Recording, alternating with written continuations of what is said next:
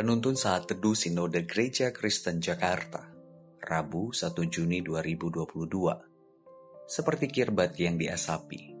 Mazmur 119 ayat 83. Sebab aku telah menjadi seperti kirbat yang diasapi, namun ketetapan-ketetapanmu tidak kulupakan.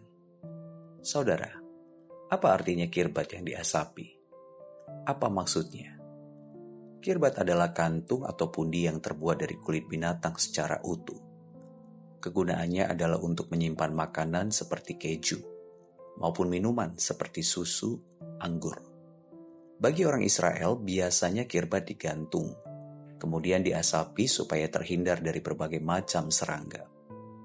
Apabila kirbat digantung dan diasapi di rumah yang tidak mempunyai cerobong asap, maka kirbat itu akan menjadi hitam karena asap dari api yang mengasapinya. Arti dari gambaran ini adalah hidup seseorang yang diselimuti oleh berbagai macam pergumulan dan pencobaan hidup. Namun orang tersebut tetap teguh, kuat di dalam Tuhan dan kebenaran firman-Nya. Demikian halnya dengan pemazmur yang menghadapi berbagai macam pergumulan dan pencobaan hidup, bagaikan kirbat yang diasapi sampai hitam pekat. Tuhan memisahkan pemazmur dari kecemaran agar tidak lagi menghadapi pergumulan dan pencobaan hidupnya dengan cara yang salah.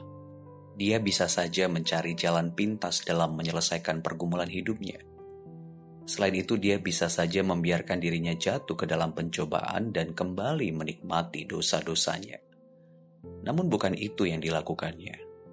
Dia sudah berbeda dan berubah karena Tuhan dengan kebenaran firman-Nya menguduskannya. Oleh pimpinan roh Tuhan, dia senantiasa memandang kepada Tuhan dan membenamkan jiwanya di dalam kebenaran firman-Nya. Itu yang memberikannya pengertian yang benar dalam menghadapi pergumulan, juga memberikannya kekuatan rohani dalam memerangi setiap pencobaan yang ingin menjatuhkannya. Meski hidupnya bagaikan kirbat yang diasapi, namun di dalam Tuhan diubahkan menjadi indah dan berarti. Saudara, Tuhan Yesus memberikan kita rohnya untuk menguduskan kita. Pengudusan yang dikerjakan oleh roh kudus berkaitan erat dengan pemisahan diri kita dari kecemaran tatkala menghadapi berbagai pergumulan dan pencobaan hidup. Yang tadinya kita mudah sekali mencari jalan pintas dalam menyelesaikan pergumulan kita – juga membiarkan diri kita jatuh ke dalam berbagai pencobaan yang membuat kita menikmati dosa-dosa kita.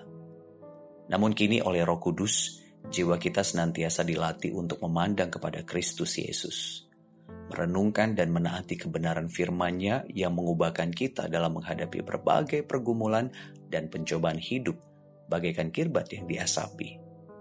Kini kita dapat menikmati Tuhan di tengah-tengah pergumulan kita, bukan lagi hanya menginginkan jawaban atas pergumulan tersebut. Kita juga memiliki kekuatan, kuasa rohani dalam memerangi setiap pencobaan dari yang jahat. Meski hidup seperti kirbat yang diasapi, namun di dalam roh Tuhan mampu diubahkan menjadi indah dan berarti. Tuhan Yesus memberkati.